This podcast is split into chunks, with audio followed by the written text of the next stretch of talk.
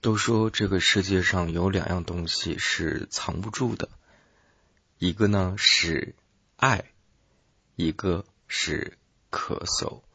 在我接下来的这段思路当中，是否可以藏得住？收纳、整理、尊重每一种情绪，情绪便利店为你二十四小时不打烊。二零二两年十月十四日星期五，现在是零点二十分。我躺在床上录接下来的话，这周过得恍如做梦。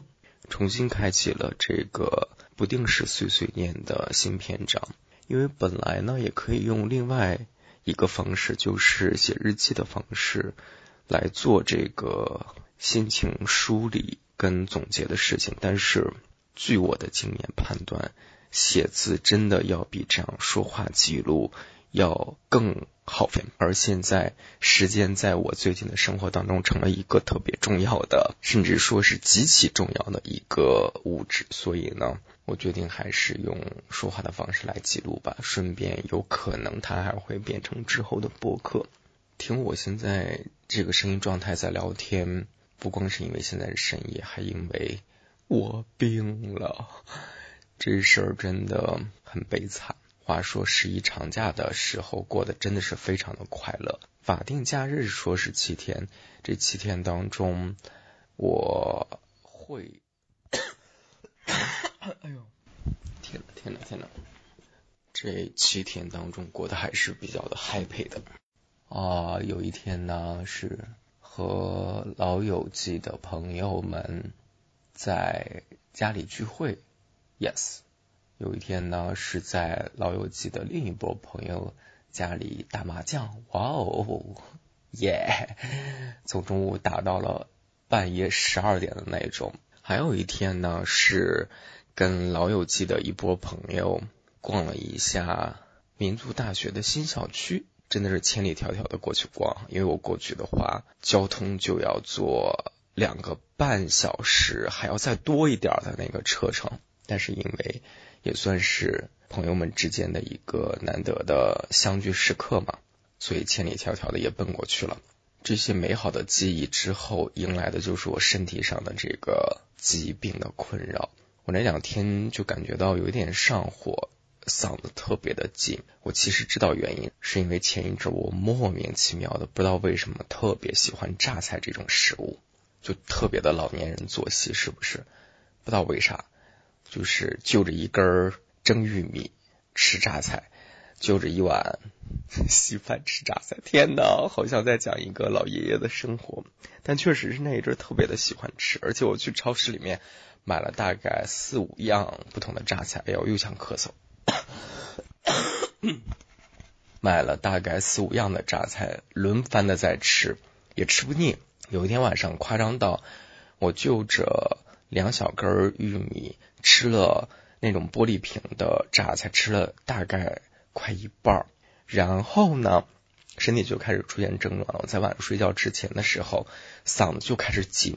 其实那个时候没有任何别的症状，我就心想大事不妙。你让我去想要回溯原因的话，我觉得一定是因为我吃榨菜的这个原因。哎呀，好荒谬呀！这样讲完之后，吃榨菜把嗓子给吃的发炎了。然后就开始赶紧灌了点水，就阿弥陀佛，阿弥陀佛。晚上睡觉之后，这一觉醒来，希望别恶化。第二天醒来呢，哇，就是正常的在说话，或者是偶尔的那种吞咽口水的时候，嗓子都是疼的。北方话叫做拉嗓子，都有那种疼痛感。然后我就开始拼命的那天给自己灌水，泡各种维 C，泡各种维生素 B 级那种泡腾片。哦，对，想起来了，十一左右的时候还去另外一个朋友家里面吃了一个大闸蟹呢，开心，因为是别人据说送给他的，我就过去蹭吃了。嗯，说回来，然后在我嗓子发炎，我当时的想法呢是觉得好像也没有必要吃药吧，就想坚挺挺的挺一下。过了两天呢，这个嗓子好像稍微好了一点点，但是开始流鼻涕，顺带着就开始咳嗽。Oh my god！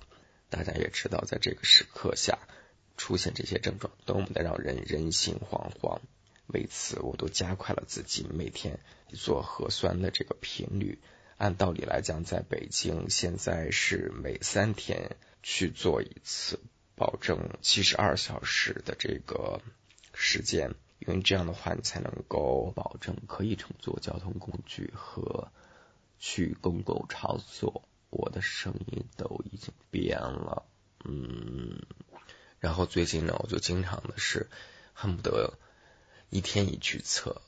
或者最多隔天去测一次，类似于这样的一个操作，然后又坚挺的挺了一天，发现真的没有好转，倒是没有发高烧的这个情况。没有好转之后，我就决定了还是买点药吧。打开了我的网上购药 APP，三十分钟就送到了。买了一个止咳糖浆，买了一个感冒冲剂。我有一个朋友就说：“哇，你买这个感冒了，小心喽，因为你可能会被弹窗。”我说：“啊，还有这种事情吗？”他就发了我一个微博的截图，好像有些人就会反馈会出现这个情况，尤其是最近。哎呀，我心里想说，嗯，那怎么办？我都已经买了，而且我就是很需要它呀，那难道不让我买药吗？我就自己买完药之后就赶紧开始吃，因为那个时候已经是晚上了，我就很好奇自己第二天会不会收到这个床床提示。第二天一早发现没有，但是网上也有人说好像确实会有这个情况，可以有一个解决办法，就是在你买药之后出现了创伤之后，应该是七十二小时之内吧，你就再去做一次核酸，如果你的那次核酸显示正常的话，创伤就会消失。因为我买药的那一天其实是有做了核酸的，所以第二天按道理呢是我核酸后的第一天。我不知道这个创伤对我会不会有影响。总之那天上午当我醒来之后，我发现哎我没有收到那个创伤，但即使这样，即使我昨天也去做了，我还是惴惴不安。于是乎那个上午又去做了一次，戏才稍稍的安定了一下。当然到最后我没有因为买药这件事情而受到创伤。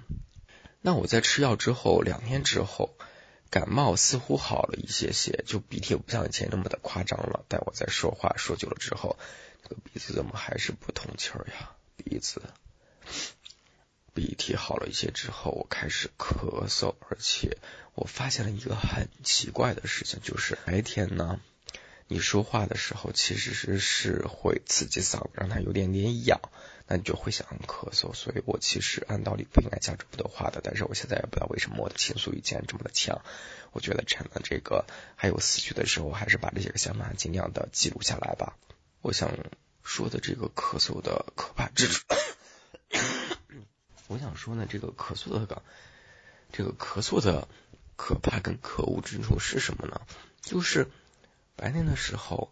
似乎还好一点点，但是一到晚上，不知道为什么莫名其妙的它就会加重，很奇怪，难道是我的心理作用吗？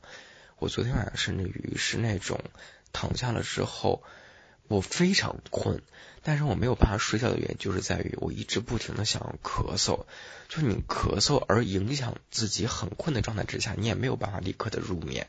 可怕的咳嗽，请你快点走吧！我喝这止咳糖浆可能已经喝了有两天还是三天了，这个止咳糖浆都已经见底了，但是我发现咳嗽还并没有好转，很有可能我明天还要再买点新药，真的是有一点点不舒服。说完了疾病的困扰，我要说的是这一周我经历的恍若如梦的事，有关于我对于人类工作这件事情的反思。因为我待业的状态其实已经非常久了，久到离谱，好像是一句广告词。我在去年五月份从公司离职之后呢，其实休整了一小段时间，但是马上就进到了前前前东家的一个项目组里面，以项目制的方式在跟进项目。这个具体呢？有兴趣的话，也可以去翻听我之前录过的博客，那个时候竟然录制了三期，全部都是用这种碎碎念的方式在讲我当时的状态跟生活。嗯，那个时候就是在项目组里面，然后呢，这件事情一直持续到了过年。过年之后呢，项目结束之后呢，我又跟前前前东家在商议一个自己想要做的一个事儿，其实也是一个自己的资源了。嗯，总之就拉过来，可能跟公司一块合作，谈谈谈，谈了大概有一个多月。但是呢，嗯，因为种种原因吧，那个项目似乎就只能停在那里，也没有办法再往下执行落地了。后来呢，就进入到了一个自由散漫的状态，也不能叫自由散漫，嗯，而是说那个时候可能没有一个特别明确的像工作那种，或者像职场当中上班的那种目标，跟别人给你的要求去完成。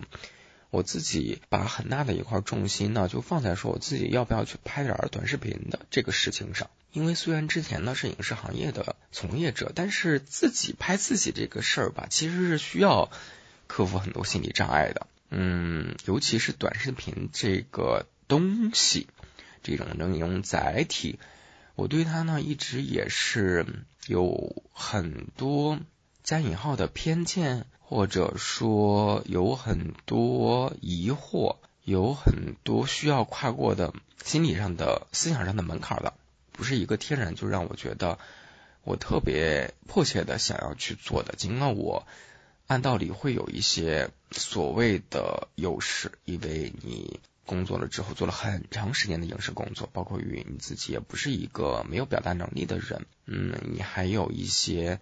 综合的能力，这里面包括了，啊，我的鼻子，嗯，这里面包括了策划、表达、拍摄、基础的剪辑等等吧。这一套其实一个人还都是有潜力跟有能力的，但是一直没有启动这个事情。那莫名其妙的呢，反正也有时间了嘛，嗯，就想说先从自己感兴趣的或者觉得自己想要去做的这个选题角度出发去拍拍看。于是乎，我就在。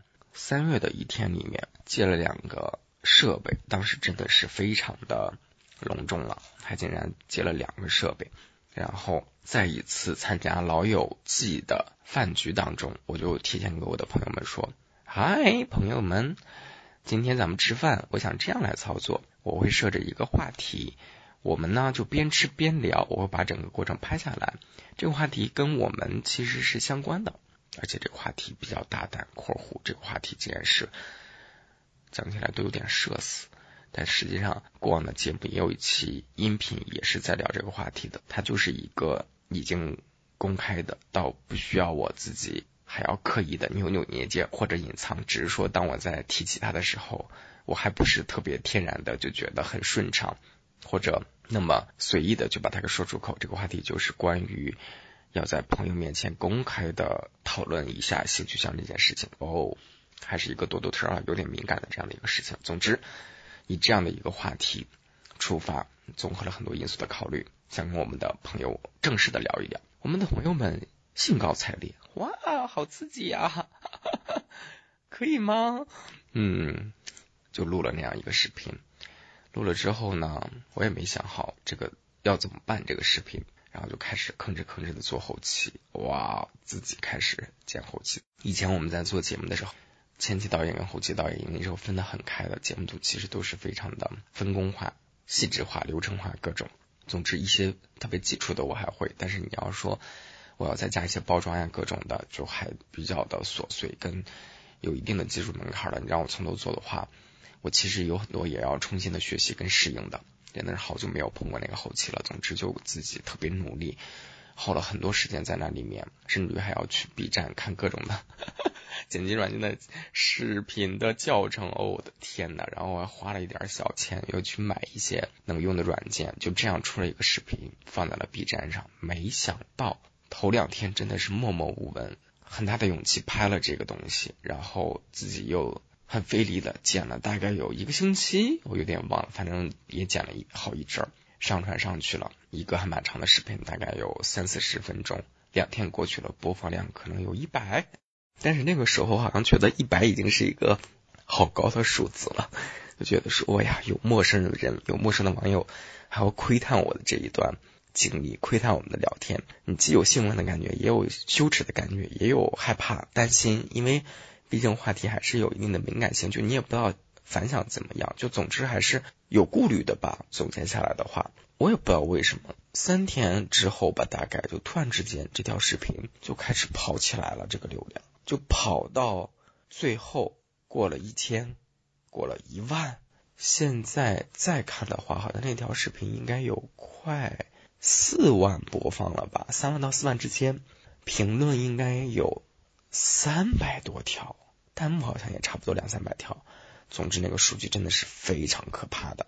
我还因为那第一条视频收到了很多挺正向的反馈（括弧当然也有一些个恶言恶语，或者说让你听起来哎呦很不舒服的一些个评论），但是那些评论我就先自动忽略不计了。那个虽然有，但是是少部分，还是正向的更多一点。说跑了，赶紧拉回来。为什么又扯到这样一件事情？其实单独的做视频这一块是可以有单独的有很多说到的，因为自己心态跟实际经历还蛮多心得感悟的。但是不是这次我想表达的重点。总之我自己。开启了这个短视频的这样一件事情，而且做了很长时间，包括到现在也在断断续续的在做，自己尝试了非常多的题材、门类、手法各种一切。嗯，这是我自己待业时间很主推、很主推、主打重点在做的一个事情。虽然到现在为止，坦率来讲，它没有给我带来什么特别好的效果。不说这个商务层面上的，这个就压根都不说。你说它的涨粉速度，你说它的各种数据，好像嗖嗖吧，嗖嗖米嗖嗖，没有特别的好就是了。我当时给自己也设立了一个底线，我就觉得说这个事儿，如果你让我很投入的做，其实它也确实蛮花费时间的，因为我做的很多还不是短视频，是那种中长视频，就它是需要耗蛮多时间的。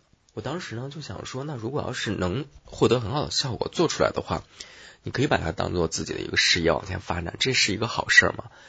那如果做不出来的话，反正也是一段有趣的经历吧。从我自己的职业背景来讲，就是它也是我必须要尝试的一个东西，我迟早要面对。我当时给自己设立了一个时间节点，这个节点呢是三个月，当时设立了一个目标，但是没有完成。呃，然后六个月是一个很重要的一个节点，这六个月甚至于我要根据效果要思考一下自己还要不要坚持做这件事情。我本来最开始的时候还想说设计一年的，但后来算了算自己的这个盘缠，觉得一年呢硬挺也还能坚持，但是还是很没有安全感的。同时呢，就是对自己来讲可能也是一个压力比较大的一个事情吧。总之呢，半年其实是一个很重要的节点。那从三月到现在。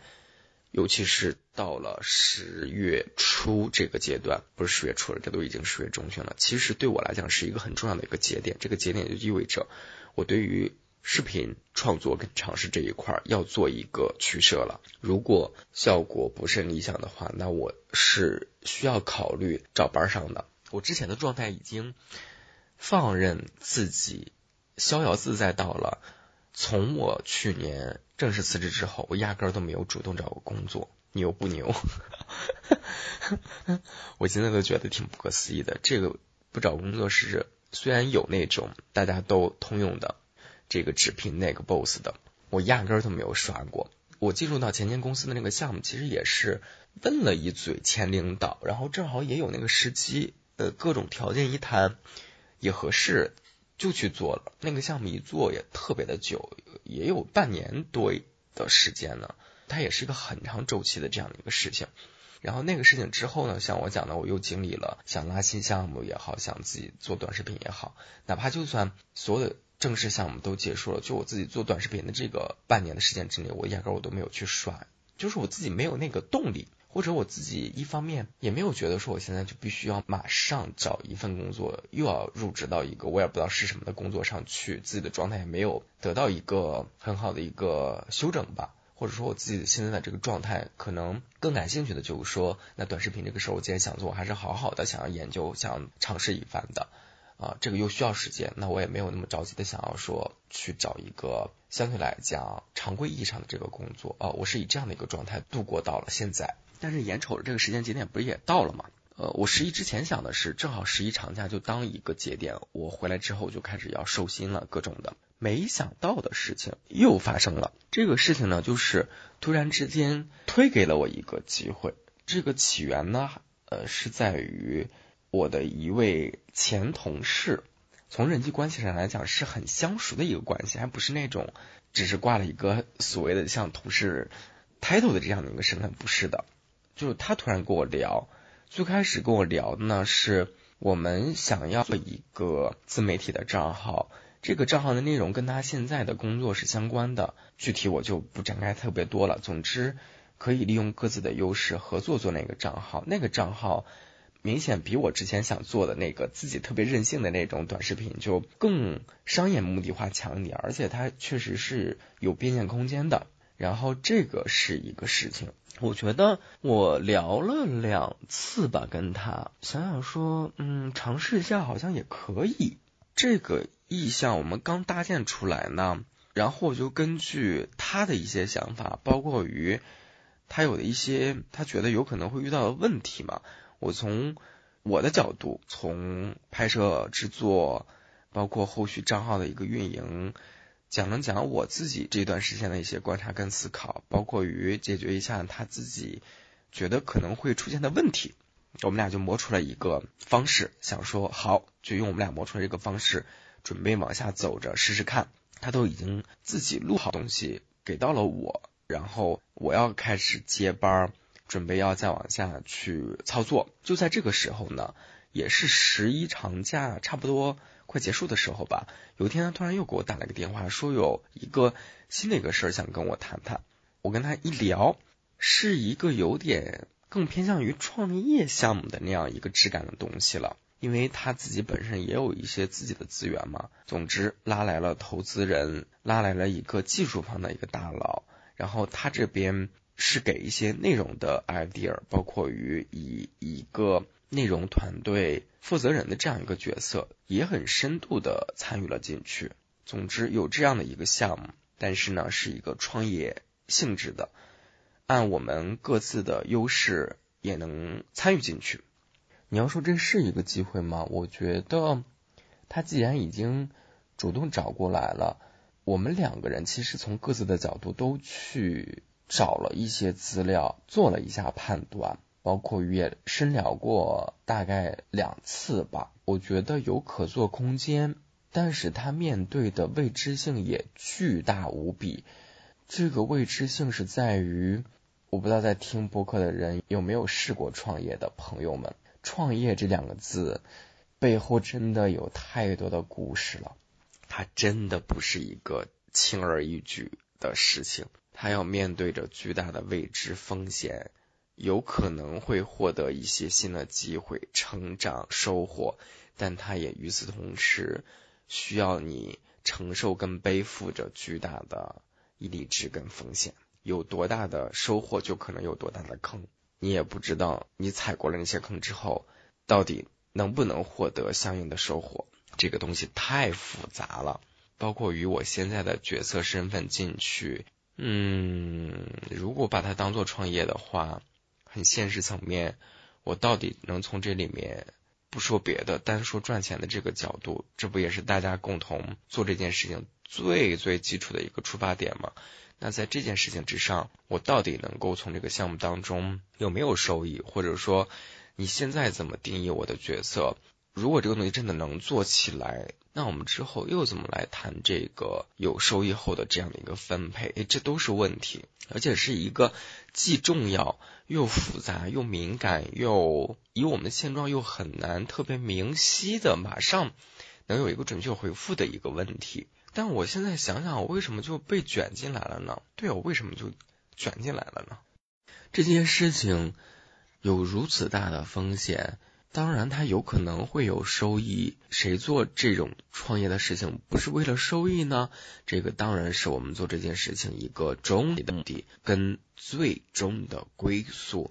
但你要说，完全是因为这个东西已经巨大到了让我选择它还真不是因为这个原因，因为现在如我之前所讲的，还是一个相对模糊的这样的一个概念，还没有一个承诺给你，或者说没有一个明确的怎么样来处理我个人利益这块的一个保障，其实是没有的。但我竟然接了下来，或者我被卷进来的原因是什么呢？其实是在于人，因为找我的这个朋友呢，从我的角度上来讲，可能我是因为这个人而选择做了这个事情。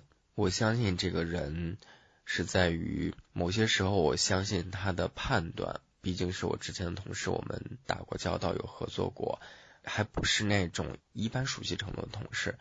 所以，对于他的人品、执行能力等等各方面都是有了解的。我相信他找我来想合作这件事情，也是基于他对于我的某种相信跟认可。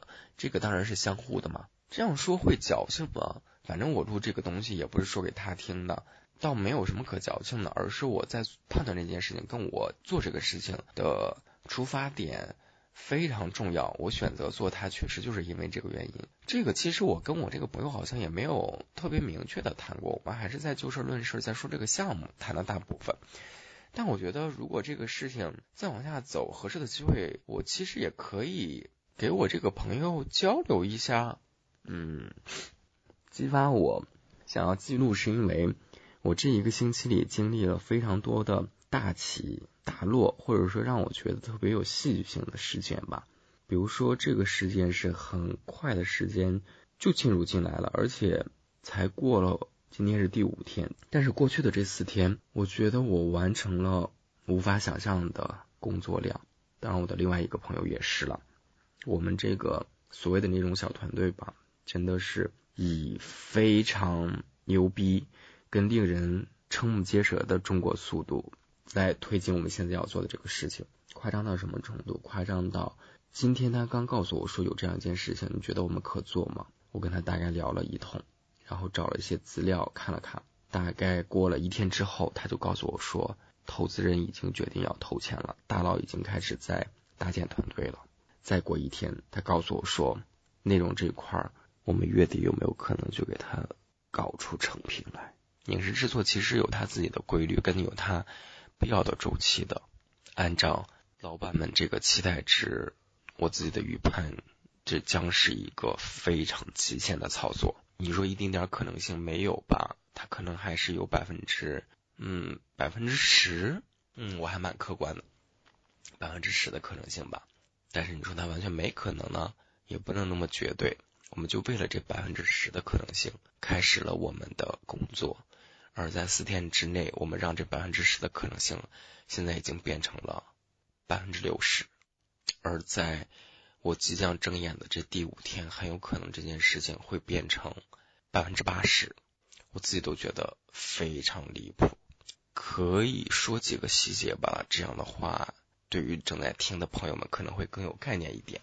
就拿我今天做的最核心的一个工作吧，就是我正在给。这个内容团队找相匹配的可以接执行视频制作的这样成熟一点的合作方，当然不是我自己那种小打小闹的短视频制作，而是真的得要找一个团队来做，因为还蛮多要求的。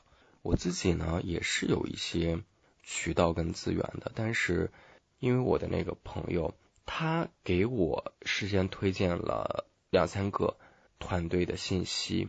我就默认以为这些可能是他之前合作过的，也比较熟悉的，因为这个事儿坦率来讲也是人家牵线搭桥做起来的。我自己对自己的定位还是比较清楚的，我也没有那种什么想因为这件事情还把人家当做一个踏板，哈，我去认识更大的大佬吧，我要在那块深度的掺和一脚，我要把自己 在这个内容团队当中的角色地位给提高，干嘛干嘛的，没必要。我还是比较认清我自己的分量，我就会默认拉我来合作的这个朋友，我们俩是一个小的内容的一个 team，全部都为这个项目在贡献我们自己这个部门或者说我们这块业务我们的这样的一个工作。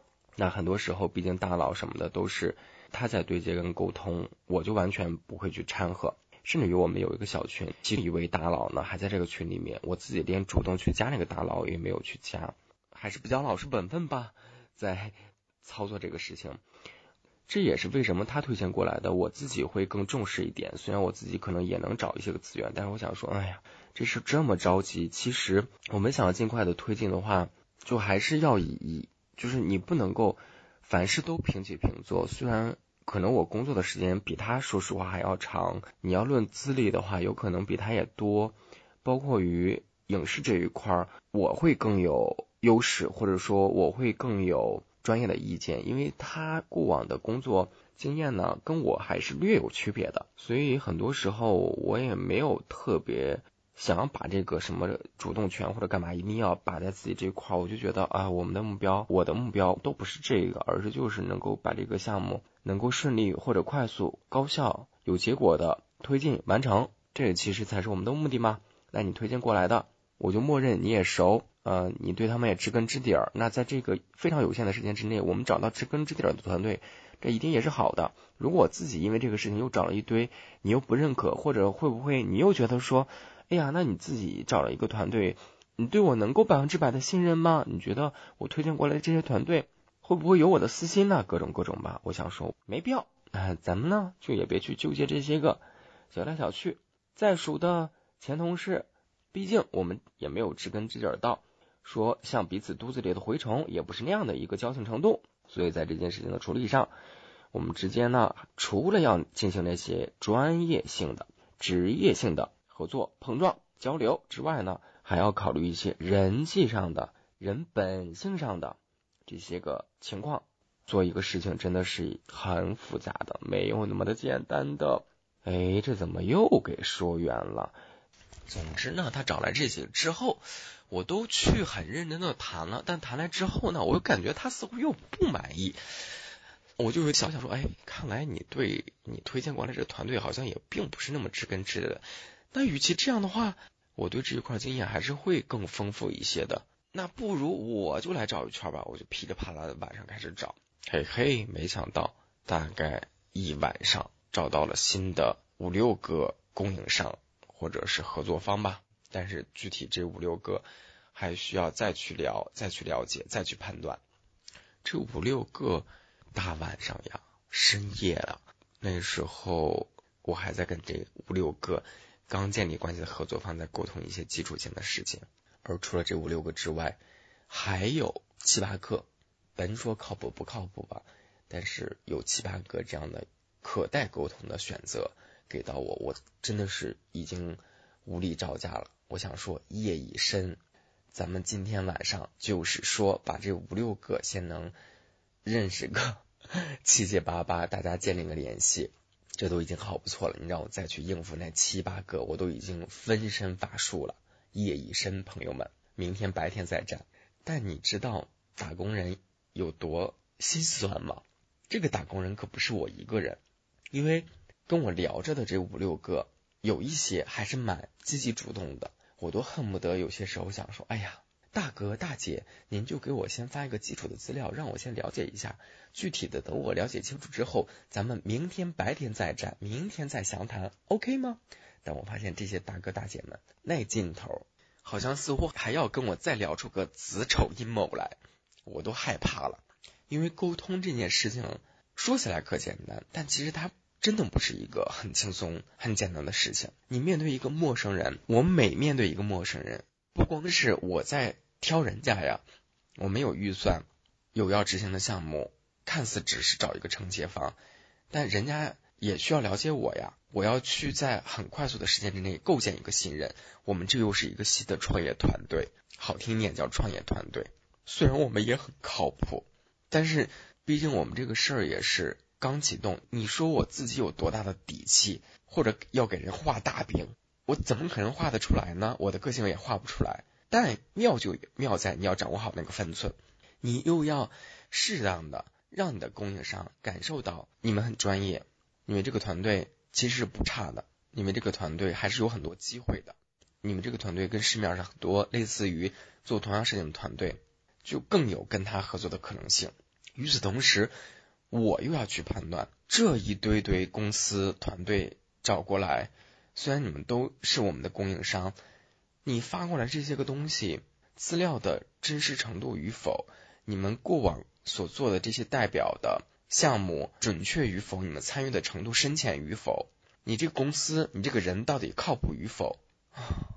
哦，老天爷呀，这个判断容易吗？说一千道一万，我们自己还给自己设置个 deadline，我们又有一个非常紧迫、极限操作的时间节点。我不光要敲定人家的意愿，分辨人家好坏，我们这边还有自己的一些要求、限制。哎呀，这事儿多说就挠头。但是这是我今天想讲的一个细节、一个例子，也是我面对的一个实际情况。我面对的第二个，我可以讲第二个例子是什么呢？我觉得这个世界真的实在是太疯狂，因为我们想把这块业务做起来之后呢，除了内容团队。这一块我们要找到称职之外，我们还有另外一块业务，具体呢我也不便多说。总之这块业务我们是也想找一个成熟的人来做。我们扒了一圈自己周围的人，好像似乎没有找到合适的人选之后呢，就想到了一个解决办法，因为这事儿也比较着急嘛。我们就说那我们就自己发布一个 JD，嗯，招聘的行话里面是不是这样说的？我们自己发布一个招聘需求，就在公开的这个软件上。然后看看反馈呗。我之前从来没有经历过这种招聘的这一套的系统哈。我经历过的都是我过往职业经历当中，我是一个求职者，我是在这个招聘软件上看到招聘信息，然后我去投。但这次呢，我们要作为发布方，我们要去发。哎，好的，有一个我们团队里面的小伙伴。他相对来讲比我要熟悉这个流程，他先给我大概讲一遍啊，你怎么怎么操作，然后我们的公司资料大概信息是怎么怎么样的。好，我把这些一套全部弄上了。中午发布了我们的招聘需求，你们知道发生了什么吗？我当时在发布之前呢，我自己还是有问号的。我心想说，嗯，我们背后当然也有一个正规的公司，只是说这个公司不是一个。什么行业内的一个什么龙头重点大公司，说出去名字，百分之九十九的人可能都不知道，闻所未闻。但它也是一个正规注册起来的这样的一个公司。然后我们是在这个公司这个框架之下来做我们现在的这个创业项目。那会有人对我们这个岗位感兴趣吗？我是不知道的，我没玩过这一套。但是一下午，朋友们，如果我没有记错的话。至少超过十个求职者主动找到了我，然后想跟我建立联系，说想要聊一聊。那我现在对这一块的工作呢，就是会先收集一下每个人的简历，然后大概初筛一下，再交给我们团队的其他人，再交给我们团队的负责人，包括于他们之后可能要再跟大一点的老板去进行面试。这件事情其实也让我挺惊讶的。就是你会发现，真的还是有太多人在找工作的，在找工作机会的。哪怕我们是一个小公司，我现在呢也只是礼貌性的在这个招聘软件上再跟他们简单的搜索一下，然后还是只是一个简历收集的这样的一个过程。明天白天的时候，我还要再对简历进行一下初筛，那就可以面试了。本来呢，我那个朋友。他想拉着我一块来面试，等于我这边类似于过一道门槛，有点像第一轮，然后再按照负责人什么老板的那样往下去排，这样去面试。但是基于我现在的这个工作量呀，我真的是有心无力啊！我都有几个时刻，我其实都有一点点想放弃了。那个真的就在嘴边儿，他可能干的还挺起劲儿的，哇，特努力，特勤奋。但我真的是觉得有点不知了，因为我们的很多工作量，你非得要特去细化的衡量呢，这事儿也比较麻烦。你也不能说好像我做的就多，人家做的就少，因为大家做的还有点不太一样。包括有很多比较核心的对接，尤其是对内这一块儿，就能起这个项目，其实也是他在不断的跟大老板在沟通的。所以这事儿，哎呀，重要程度。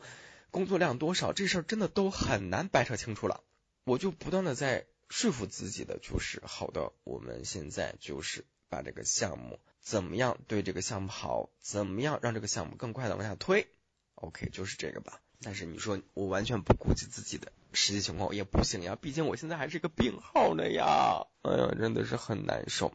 我真的是又被突然之间卷到了这个项目当中。哎呀，我就各种吧。我也劝自己有些时候理性一点。我也不是一个小朋友了，你让我骨子里特坚定的相信说，哇，我们这个事情机会大好，遍地黄金，商机无限。